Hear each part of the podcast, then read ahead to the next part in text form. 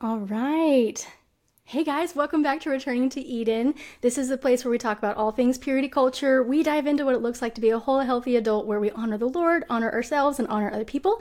And in today's episode, I have a very special guest for you.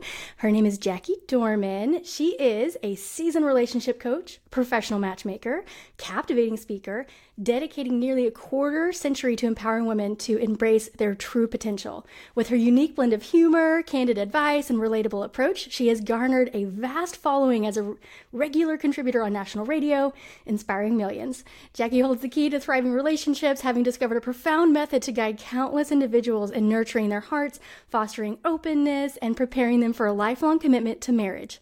Her Instagram account, which is my favorite part of everything Jackie puts out, brims with engagement announcements, surpassing even the most popular proposal fo- focused profiles that I follow. That was a lot of P's and F's there. Sorry about that. So, welcome, Jackie. Hi, hello. Hey, Eden. Thanks for having me. Hi, everybody. well, thank you for joining us today. I so appreciate you. So, we don't have a whole lot of time, guys, so we're going to go real fast into these questions. So, I want to first hear, Jackie, what you feel like the Lord is saying about millennials and marriage.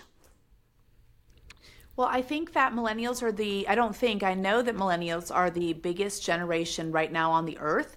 And so, unless the alphas, the ones that are being born now, outnumber you, you guys are going to remain the king of the hill in that way of being the largest generation on earth. And you're also in that sweet spot of baby making and family creating.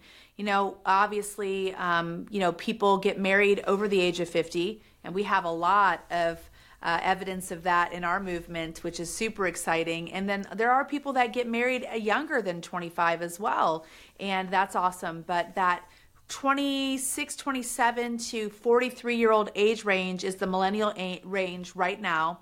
And it is the sweet spot of people really wanting to partner, wanting to get married, and wanting to build family together. And so I believe that uh, God wants his sons and daughters married. Um, I think so many people, and, and also the millennial generation is the is the one that is at most at risk of not getting married because of modern culture.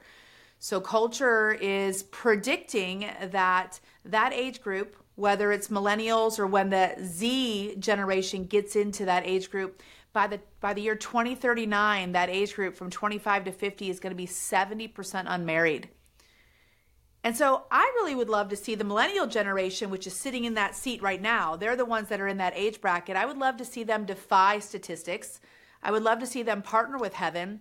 I believe that God is calling his kids to show this culture what it looks like to do marriage and family well and to almost be missionaries, if you like that word, to the marriage and family metron so many people are opting out of marriage. They're opting to just go solo in life and focus on you know their desires and their whatever it is that they want to do. Um, but i love the old saying that says if you want to go fast go alone but if you want to go far go together. And so i believe that god is calling the millennials because they're in that 25 to 50 age range right now to go ahead and volunteer as tribute. It's not the hunger games but Marriage is not for the faint of heart. It will refine you, it will stretch you. And I believe that it's God's maturity plan for mankind. But guess what? It's so worth it. It's not easy, but it is so worth it. Amen. Oh, I so love that. And I feel that too. You know, I was married before and now I'm no longer married. And it's one of those things where I'm looking around going, wow, the culture has shifted so much. And there are so many people in their 30s and 40s that have, have never been married, have gone on very few dates. And honestly, like, there's been there's a lot of people that I talk to and who reach out to me saying that they feel like they've been overlooked by people. Like um they just feel like they they don't know how to attract people. So what kind of advice do you give people like that who just feel like they're being overlooked and they but they want to be married? What what would you tell them? Well, first of all, the reason why, like you said during my introduction, that we have been able to really have supernatural success in the area of helping people get engaged and married to the tune of hundreds and hundreds and hundreds and hundreds of people in just the last 33 months is because we do something that's based on a protocol that I created called the Heart Work.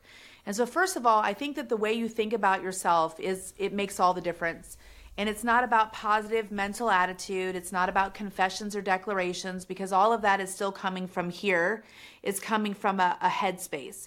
But you need to get that positive information about yourself that you're not left out, you're not left behind, that you're not forgotten, that maybe it hasn't happened yet, but it's still going to happen, especially if you have a heart's desire for it.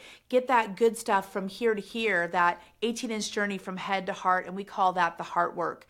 You know, there's scripture in the Bible and Proverbs that says basically, I'm going to paraphrase it for you and make it understandable that what you believe about yourself, you become, and what you become, you then attract. So, a lot of people know about the new age kind of law of attraction sort of language well it isn't new age. It's it's not and a lot of people are like oh that's silly. That's not real. That's not true because that's over in a different camp of ideologies and philosophies. It actually for those of you um, that you know ascribe to the ancient wisdom the bible the holy scriptures it's actually very biblically based. And so we have to deal with our own identity if we're ever going to expect to attract people that um, see us the way that we want to be seen Wow. Yeah, that's so good. So let's say we've we've done our heart work. We we have a um we have wounds that are probably healed and are ready for the next step. Um, what do you say to people who are are ready for that? Like what how do they typically like okay sorry. This is such an odd question but i am of the opinion like i don't know how to flirt. Like i do not know how to engage the opposite sex because i was raised in purity culture and i just don't know. It's like it's like a muscle that never developed. And so i'm the kind of person that when i meet someone attractive i shut down and i'm like i look away and I, I don't even know what to do or how to be. So what kind of advice could you give me and my girlfriends that are just like me so basically, it comes back down to it comes back down to a, a self identity situation. The reason why you meet when you meet someone attractive, you look down, you look away, you become timid, you become shy or introverted, is because of something you're internally believing about your value and your worth in that moment. Otherwise, you would just treat that other person like a human being, right? You'd be able to engage them on the same level that you engage people that you don't find physically, sexually, romantically attractive. The reason why you shut down in that moment is because there is an eternal narrative that you're telling yourself about what it looks like to meet someone and for them to be attracted back to you. Um, and so that's what we have to dig down to. So once again, it comes down to the heart work. There's no, and this is why the rules of dating and the seven texts to send a guy in return and all the ways to flirt, this is why they don't work because they're all, they all live here but none of it's mirrored here because it's about do you believe so i just i'll take you eden and i'll just we'll just do a little mirroring here a little one-on-one coaching do you believe that you have something valuable to offer uh, a, a marriage and a partnership definitely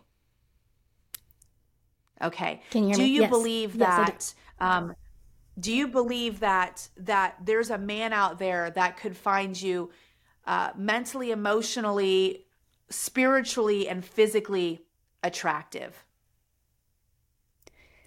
Well, I hope so. You know, the, the proof is not in the pudding on that one okay, quite so, yet, but I, I. So there's the word. You said, I hope so. You didn't say, yes, I do believe that. Because remember, Eden, all you need is one. You, you don't need a million men to be attracted to you relationally, physically, spiritually mentally, emotionally, just one, just one man. And so when you say, I hope so, what you're doing is you're guarding your hope. You're guarding, you know, your belief system there in case it doesn't happen for you. And so many women are out there and men as well. And they're approaching this area of their life with, I'm not really sure this is for me, and I'm not really sure this is going to happen for me. And that sabotages the whole thing. Hmm. Wow. Yeah, that's so good. Yeah, I am still uh, learning in this, and I so appreciate your advice. And I agree with you that there's always another layer, probably, to all of the things that are going on. Um, so that's awesome. So I have quite a few people around me, and I think it's probably just purity culture. The way we were taught and the way we were raised is is the whole God is going to bring you a husband when it's time. You know, I was taught the whole like men are um, either predators or Prince Charming. It's a whole crazy, crazy thing we don't need to go into. But the whole point is, it made me very leery of men until God hand delivered me a husband. Is was really the concept that I had, and a lot of women my age and even older still have that mentality, and they're just waiting, you know, for kind of like UPS Jesus is going to deliver them a husband. So, what do you say to that, and how how can we encourage women to be more proactive and work on their heart and um, because at the end of the day, we all want to, most of us want to be married. So, how do we get from here to there? Well, once again, it's about our belief systems and not the ones we believe here because we don't live out of our head knowledge. All right, behavior follows identity, and identity always comes from here. And so it's what you believe about men here, and it's based on um, broken archetypes in culture. It's about romance novels. It's about movies that we've been watching. It's about the men that we've been in relationship and in community with, whether it's our fathers or our um, our former husbands, like in your case, or our brothers, or just you know men that were in some kind of other kind of community, a spiritual community, a work community, and so all those different things kind of make up all the stuff that you're talking about right now. And so we have to unpack those ideas because yeah, I understand what you're saying, Prince Charming, and then I call him Prince Alarming, not a predator. So Prince Charming or Prince Alarming. Um, there's a, whole spectrum of humanity in between those two. Once again, those are archetypes. We have the villain, villain, and then we have the the knight in shining armor, or the victor, or the rescuer. Um, but the truth is, is that everybody has yellow flags. Right? This would be a green flag. This would be a, a, a very hot red flag right? But everybody has yellow flags in the spectrum in between there. The problem is is depending on what you believe about this area of your life, what you think it's supposed to look like, what like what is your meet cute, you know, what's supposed to feel like, how's it supposed to unfold, you can escalate those yellow flags that you're going to have to overcome together in coupledom as you head to partnership. Um, you can escalate them into red or you could minimize them into green, depending on what your mindset is. You could ignore things that you should never ignore because you're like, you know what? I'm not going to rock the boat. I might not get another chance. I better just go ahead and hold on to this guy. We can work it out. We can overcome it. He can change. You know, maybe it's no big deal after all. Or you can maximize those things, um, those those things to a to a red flag where ev- at every turn you don't even get past date two because you just are picking out all the flaws because a critical heart is a broken heart. And so you're picking out all the flaws. You're seeing all the, uh, uh, uh. you're going to DEF CON 1. The first time they say something you don't like, you want to cut and run. And so there's all different, a myriad of different um, personalities that people have when they're dating. And Eden, it's important to understand that you may not have this personality with your friends within community, within your family. But it's only when romance is on the table, like this is a potential romantic partner, that you start to exhibit one of these kind of counterfeit spectrum personalities when it comes to how you view men. Wow, yeah, it, it really does make me feel, as a single lady, it makes me feel like I'm very, very hypercritical of men around me and it makes me feel a little bit too judgy. So i'm like going the lord this is something's wrong with this. I'm not this way with anybody else. So it totally makes sense and it resonates. So let's talk about um, you i've heard you talk about attraction and how we're not always attracted in the moment to someone who we may end up married to. So can you tell me a little bit about that and why it's important to go on multiple dates with the same person so, people, this is the part of my advice, and I have a dating book coming out um, really soon, this fall, the beginning of fall. Um, this is the part of my advice that has helped so many people actually marry the love of their lives, but they hated it first. Everyone hates this advice at first because they're like, no, I have to be attracted. I have to be viscerally attracted. Like I want to be dreaming about him. I want to be writing, you know, future Mrs. whatever on my notebook kind of idea. And I think that it's important to just say that that is a very immature mindset. And it's appropriate for when you're a little girl, like say this is our notebook at school and you know we see the boy across the room that we think is so cute and we don't even understand how hard life is or how hard marriage is. Of course, if we're coming from a broken family, we do. And we're writing Mrs. blah blah blah blah blah, right? When I was a kid, we used to do this thing called MASH, M A S H did you guys do that too, or is that just my Gen X generation? Oh, yeah. But you nope, put yep. like four totally houses you want to live in, like four places, four cars, four guys, and then you do this like little algorithm until it's just one, one, one, one, and then that's the house you're going to live in, that's the car you're going to drive, that's the guy you're going to marry, kind of thing. So it's a very important part, I believe, of you know, of growing up, of like us dreaming about, you know, what our future life is going to look like hopefully the little girls are adding like what they're going to do as a career on there as well right? And what their gifts and talents are not just what boy am i going to marry? And what where where car am i going to drive? You know? Um, because that generation is, you know we've come past that. We need to take the good things from that and marry them with the good things from now and understand that this is a partner this is someone that you're not going to just have sex with, you're not going to just go on vacation with, you're not going to just post cute little Instagram posts about, that you are going to raise up a lineage and legacy with. This is someone that, you know, you're going to hopefully only marry one unless they pass away um, in, until the end of the time on earth. You're going to partner together and you're going to ride this crazy ride of life together, right? And raise children. And once again, that lineage and legacy piece. And so you can't base all of that amazing stuff that's going to come and you're going to be dealing with and going through together on a very fleeting infatuation. How dumb would that be? I mean, it's so temporary, right? And so, yeah, we want to have it, but sometimes we have to let it grow. You know, infatuation is scientifically proven not to last any longer, at the max 24 months.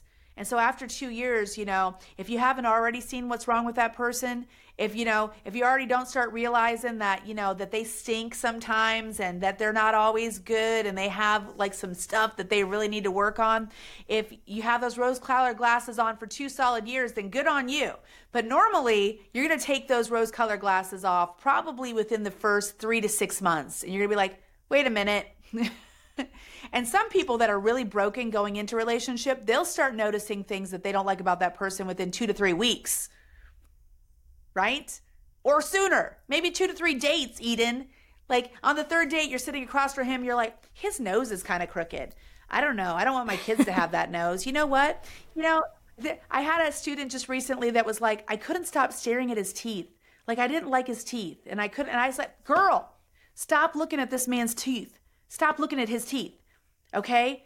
He's an amazing guy. He's someone that you really like. He's someone that has all the attributes, but you're just like, just kind of micro focusing in on that one crooked tooth, you know, because why? Because you're scared. You're scared that this might go somewhere. So, if we build an entire relationship on the very small component of physical attraction, that like being the foundation, that relationship is going to topple over at some point because it cannot handle all the beautiful, big largeness of marriage that God wants to give you. And so give the guy a chance that's not your type. Your type is probably based on broken information from your childhood, from rejection, from maybe um, a crush that you had. I can't tell you how many times people tell me that they know who their spouse is and it's someone who's not interested in them, someone who's never never given them the time of day, but they allow this person to become the epitome in which they compare every other relationship to. And you know what? I'm just going to tell you Eden, I don't see that happen anywhere except for like really really very small kind of ideas community, small idea community about love, about romance, and about marriage. Yeah. It, what I've been taught in uh, the teachings and the books that I've read is that if someone comes to you and says, God has said you're supposed to be my wife, you run away from them because we did get raised in purity culture with this whole like, oh yeah, God can tell you who your, your husband is and, and then you just wait for him and eventually he'll realize it's you. And all the years that I waited, all the years that I waited and decisions I made out of hurt that uh, led me into situations that were not healthy, you know? So many stories. Yes, it's, it's, yeah, it, it hurts my heart it hurts my heart to think about just sitting around waiting for someone to pay attention to you. It just really hurts my heart. Um, I've had so many students that have come in, like you said, from that kind of mentality, that philosophy, that ideology. One girl in particular, she thought she knew what her husband's name was. And she waited over a decade to be in community or relationship with someone by that name. And when he walked through the door, she was like, This is it. This is him. And he actually ended up marrying a friend of hers instead of hers. Never dated her, was never interested in her. And once again, it was just this first name that she felt like. And that's why, if you're out there right now and you're listening, and I just was talking to um, my assistant about this today because we get questions into Ask Jackie every week, which is part of my mentoring community, where I answer people's questions about, hey, I know who my husband is. They don't know I exist. What should I do next? You should move on that's what you should do next because you can't miss out on your spirit yes. mate.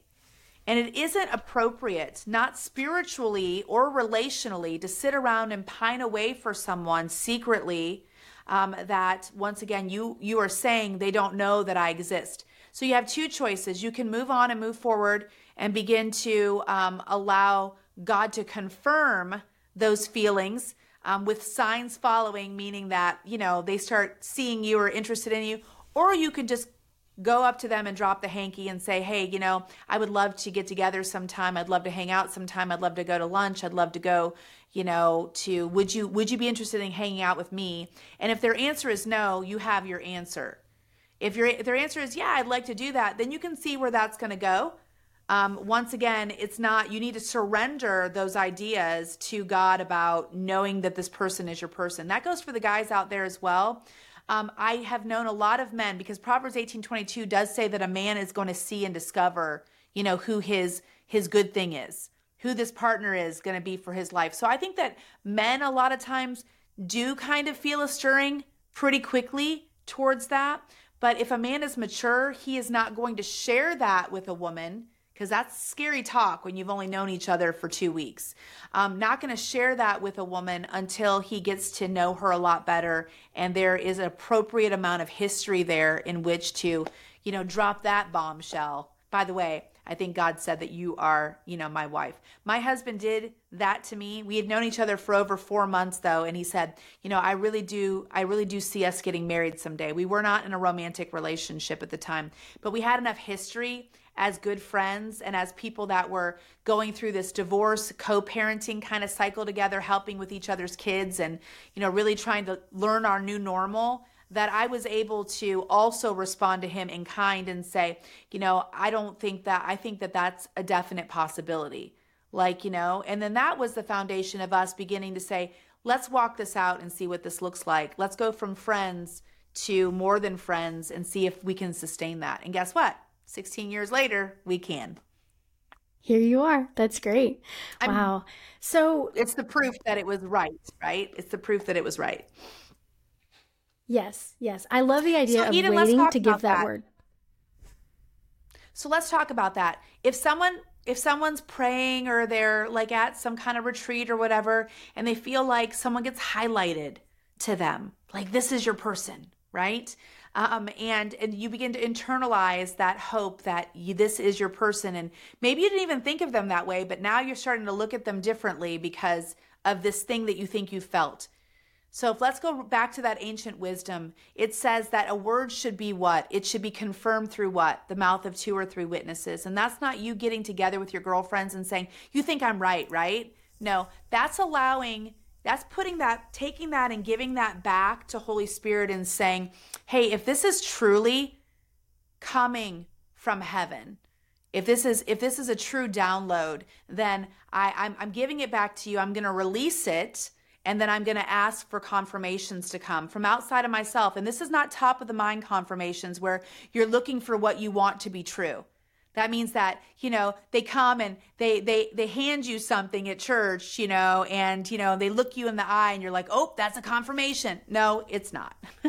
it's not a confirmation. it's you now reading all the signs wrong because you want to find evidence to make this accurate.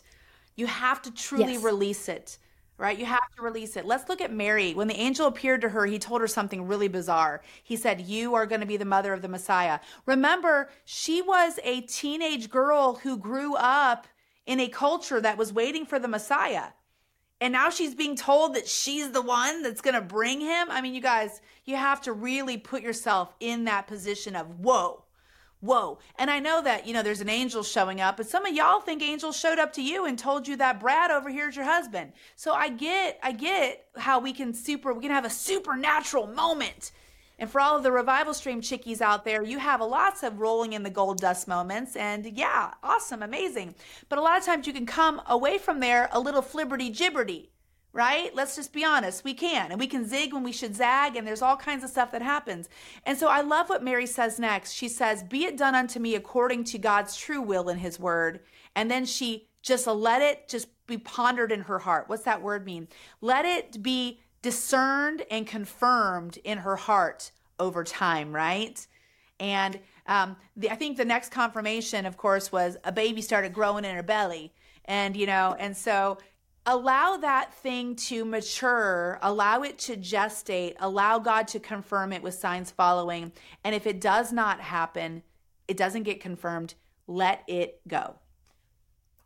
Yeah, and grieve, right? I think for me, I when I was in that situation, I let it go, I thought, but then when I was married and I was in a really difficult situation and hard things were happening, I would go back to thinking, "Oh, I should have married that guy." That I that I I'd never really severed that tie, and I, I don't really know how to do that. But um, I sit, and then once I was divorced, uh, my immediate thought was like, "Well, maybe it should be that guy," and of course that's that's not it's not happening i've learned since how to sever that connection and and to grieve the loss of what what i used to think should be and uh, i've taken on the mantra of like well if not that then better you know and so i want to know from you um because again i grew up with the idea of like you only date the person you're going to marry which really is dangerous. And so I want to know from you what your thoughts are on like, should we be dating a bunch of people? Should we be going on many, many dates with a bunch of people? Like, what does that look like? And uh, what's your advice there? So I think that the word dating is an antiquated word, and I think that we need to get rid of it. If we can get rid of it, I think that would be great because dating in the olden days used to mean something very different than what it means in the modern days. Okay? It means, you know, back in the olden days, if you were dating someone, you were courting them to marriage. People didn't just mess around with dating. They were if they were in relationship, a committed exclusive relationship with the opposite sex, it was because they saw that person as a potential person for them to marry. Okay? But that's the way it worked. They, there was definite immediate romantic uh, romantic interest in that situation. Like they weren't dating people that they weren't romantically interested in. Nowadays, people go on dates with people that they don't even know. They don't have any any type of um, uh, of uh, history with. Right? You met on an app, you met online. In fact, they're a virtual stranger. They're a stranger to you. This is unnatural, isn't it? And that's why we can't call that a date because if we can't call it a date if you're going to frame a date as romance because you don't know this person you have no history with this person you can't you can't have a romantic date with this person you're just getting to know them right now and so if you meet them within community and you have the the you know the the chance to get to know them over time, then you might be able to go on a real date with them because you know them, they know you, and you're not going to be going out with each other unless you you think that there's a romantic possibility, like the olden days. If a guy asked you out in the 1980s, it's because he was sexually attracted to you and wanted to kiss you at the end of that night. That is what happened back then, right? And the 50s, and you know going steady go steady with me like be this is like this is like the precursor to marriage going steady. You know we're exclusive.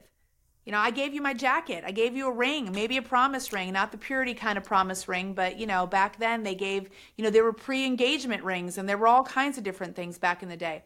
I like that time better eden i'm just going to be honest with you. But at the same time I know the Ancient of Days has ancient ways, and that's what we try to do in my communities. We try to do community based matchmaking. We try to let people get to know each other in community so that they can make educated decisions about who is going to really fit that desire for them um, as far as, you know, having a partner in life. But the rest of you out there that are just on the dating apps, all right, you're trying to meet people, you have to meet a variety of people. And you cannot think of this as romantic rejection if it doesn't work out. These are not romances. All right, they're not. They're not interviews either, so don't treat them like that. They are just hangouts, they're just meetups, they're just you getting to know other people in an effort to get to know yourself. So Eden, if I if you if you got set up on five dates, if you met five guys on a dating app and you got to a first date with each one of them, some of those dates would go really really great and some of them would not go so great. And and at least one of them, the odds are that you would just pretty much be cringing never wanting to see that person again. Because they were rude, you know they were you know they didn't they didn't fit your value base and they let you know right away like by saying you know hey you know let's go back to my place and have sex.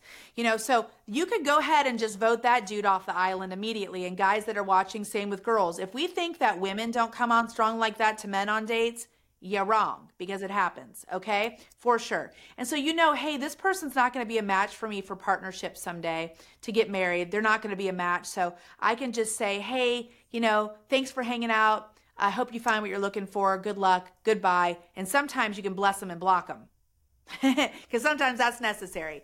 But what about the people that, you know, you were super attracted to? You definitely hope that he asked you out on a second date. You told him you had a good time. You're hoping he picks up that and and and wants to see you again. You're hoping it's mutual. That's awesome. But what about the just okay dates? Right? They're just okay. No fireworks, but also no like bless and block kind of vibes either. And so give them another chance. Two, three dates. If they keep asking you, go again because they might grow on you.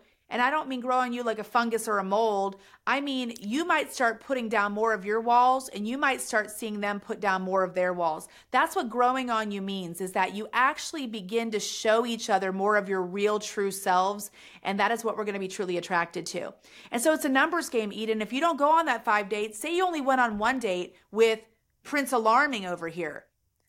And then you're like, oh, I'm done with this. I'm not going to do this. Yeah, you got to get some guys on your roster, girlfriend. All of y'all out there. And you're like, well, what if I can't get a guy on my roster? Then let's work together to find out why. Because there's eight plus billion people in the world. If you don't think someone wants to go out and hang out with you and go on a date with you, then you're just in the wrong place digging wells where it's not going to rain. That's all. We just got to figure out what it is. And Eden just said, I don't know how to break a soul tie. Well, guess what? I do. And I haven't even read the dating books. I've never even read one dating book in my entire life. And so we can help you get out of your own way, get out of God's way, because I believe that everyone who wants to be married can be married and not just to some person that they settled for, to someone who oh, really oh, I love that. is a match made in heaven for them. Yeah, and just as a little personal this testimony, I read through kind of a mini, a mini little session. Hey, I said this is hey, I'll take kind of like a little mini session. yeah, this is great. I love it. So I actually read your book, um, Married in 12 Months or Less, and I broke some agreements I had made about men don't find me attractive, all the things. Yes, see, there it is. I'm going to link it in the bio um, to Amazon and to Barnes and Nobles. And um, anyway, I read the book and I felt so free because I had been carrying around this like, oh, I'm overweight, like men don't find me attractive. They're looking for whatever, you know, all the things and that are not me. And then within 24 hours, I was asked out on a date. And then a week later, I was asked out on another date. And I thought, oh my gosh, something's happened.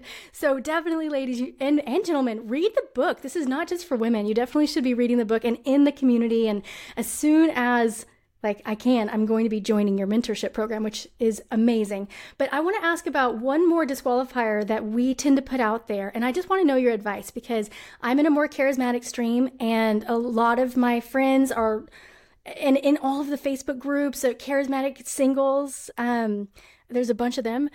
People tend to say, I have to marry someone who's also charismatic. And I'm growing up and maturing a little bit, and I'm thinking, do, do I though? So I want to know from you about that as far as faith is concerned when you're looking for your spirit mate do they have to align completely theologically and doctrine doctrinally? I use that the word um, with you in order to be a good match or what are your thoughts so my thoughts are people don't have to come from the same place as we've come from.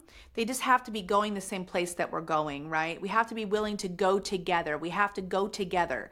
And so if you are someone who is following hard after Jesus, you're a Christ follower, um, you know, I, hopefully this is your testimony. It's my testimony. I don't believe the same things. The the things that I believed five years ago have evolved into what I believe now. And five years from now, I'm going to believe something different. A year from now, I'm going to believe. And I'm not talking about fundamental things like you know Jesus being the Son of God and you know um, the finished work of the cross being what has reconciled me to uh, my righteous identity. And it's all about Jesus and it's not about me. I'm not talking about fundamental, you know uh, good news gospel kind of teachings. I'm talking about all the other stuff. You know, there there are Christians like a lot of times I'll go to an event and I'll be like, okay, is this the Christians who drink, or is this the Christians who don't believe that drinking is that don't believe in drinking, or is this the are these the dress wearing Christians, or are these the pants wearing Christians, are these the like? There's so many diversities out there that all kind of fall under the Christian faith. Are these the snake passing around Christians? Or not? Like, you know, are these are these the snake Pentecostals? Or are these the yeah, people still do this stuff? You know, and I've had the ability yeah. to go to a vast variety of denominations, Presbyterians and Methodists and and Pentecostals and Lutherans and all the things. And what they all have in common is they all believe, once again, that their salvation is in the finished work of the cross. And so that makes them Christians. But if you're a Christ follower, if you're someone who's going to continue because he's doing a new thing, and you know um, he's continuing to go forward and forward and forward and you're evolving then you should be matched with someone who wants to do that. If you're if you're with someone who they're only going to believe what they've been taught in sunday school when they were a kid no matter what the denomination of christianity is and that's where they want to camp and that's where they want to stop and that's what they want to keep their teach their children. And even though that information isn't really working out for their life but they don't want to dig deeper into understanding more of what God may have meant or rightly dividing that or growing in grace in that area then that may not be the right match for you. But if you're one of those people that also is just like, yep, this is all, this is what I believe, and you know, this is my story and I'm sticking to it, then that might be a good match for you. And that's why it's important for us to understand that just because you wouldn't marry that person doesn't mean that your your girlfriend who believes the same thing as them doesn't want to marry that person. Let's not judge other people's choices based on our spiritual IQ. And so if you have a high spiritual IQ and you want to keep growing and growing and evolving and evolving and evolving, like that's how I am, you better marry someone who's willing to go on that journey with you because it's a rocky road. Okay? And so that's kind of my my answer to that is equal yoking first of all has to do with both of you believe that Christ and the finished work of the cross is the salvation way. That's it. And you in, in the grace of that. And so after that, it depends on, you know, where you want to go from there. Are you going the same direction? Are you going the same direction? Do you want the same things? Is your spirituality going to be the the post, the mask that you both tie yourself to during this marriage, or is it just something that you do on Sundays? Because if that's the case, you better marry someone that's like that too, because otherwise you're going to feel like you're driving and dragging them for the rest of your life and you don't want that. And of course when people are like, "Well, what about an unbeliever?" Is that even a question? You know? Because I don't believe in unbelievers. I believe in pre-believers. But if you feel like it's your job to evangelize them, um, then you probably have gotten the cart before the horse. If it's your job to, yeah, I mean, you can show everyone that you're around what it looks like to be part of the family of God with your kindness and your love and your grace and your empathy. Um, and if that leads into them becoming a believer and that leads to a romance, cool. But if you're going after them with the romance first and then trying to do that, I haven't seen that work out well very often. There's a handful of times that it works out well, but it's kind of like it's a little bit like a crapshoot, right? And so I definitely don't recommend that. Wow. Okay, that's really really good for me to hear because I I do feel drawn to lots of different kinds of people and I my struggle has been my brain telling me no mm, we have to check him off because like red red X on that one because he's the different denominations. So I really appreciate that advice. And I do appreciate this basically coaching session. So um, I have one more question for personally. Okay. I have designed a shirt okay. for the podcast and I am about to go to a conference, a faith based conference, and I want to wear this shirt so badly, but my friends tell me it reeks of desperation, but I think it's super cute. And it says single and ready to mingle. and it's like super flowery and super pretty and you'd actually have to read it to see and I, I got inspired to make that shirt because i had seen at the same event years before a man saying looking for my missus and i thought this is amazing i want to do that too. So i've designed this shirt and i'm wanting to wear it where there's going to be a bunch of christians around you know. Um, what are your thoughts? Like is that desperate or is it fun? So first of all um, i i don't think that wanting to be married is desperate.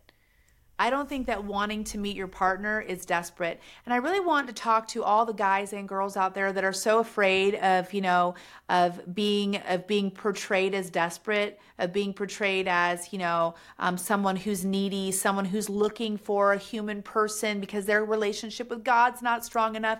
God gave you the desire to partner.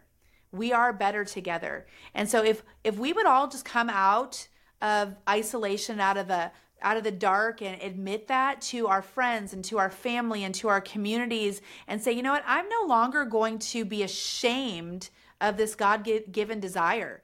God gave me this desire. You know, I'm not to I'm not to do unhealthy things to get it. And by the way, wearing that shirt is not unhealthy. It's very cute. And guess what? Because you want to do it and because it makes you feel so excited and you saw the guy doing it and you weren't like, "Oh, he's desperate." You're like, "Oh, how fun." So your spirit mate, the person that God would choose for you, Eden, would think that's fun too. Because you guys would think, you know, you would he you would be someone who, you know, the things that you do, he would think were cute, not eccentric, right?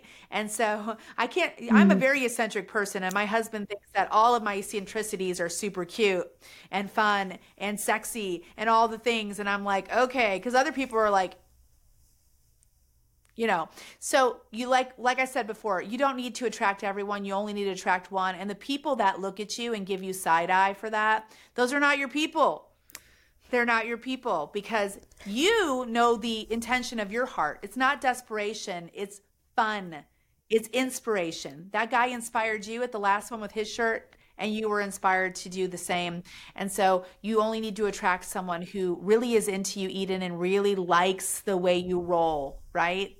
And so I just want everyone out there to know that it's okay to admit that you want this.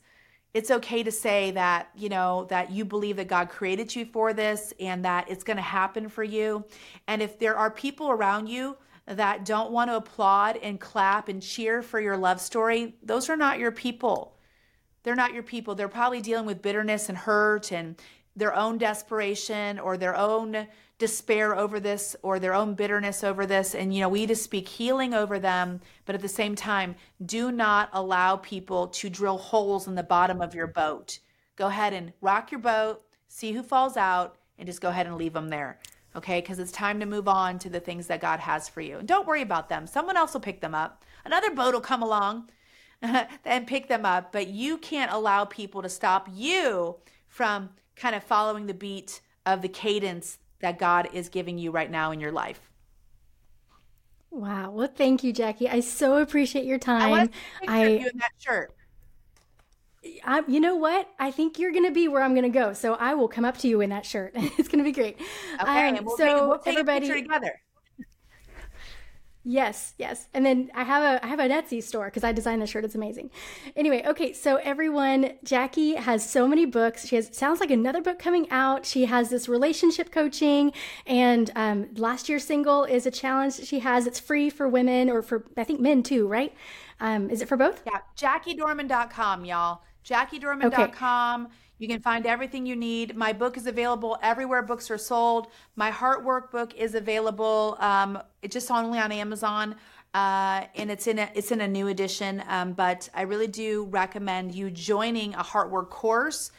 You know, don't try to DIY it. Let us coach you. Let us help you to get success. We want to help you, and guess what? We're good at it. So come. We would love for you to join our community and our family and and then be married and then get to go to other conferences and read other books for for other things that come up. So wow. Well bless you jackie. I so appreciate you. I can't wait to see and read your new book and i so appreciate your time today. So for now we'll say goodbye. Bye guys. Bye. Bye eden. See you soon everyone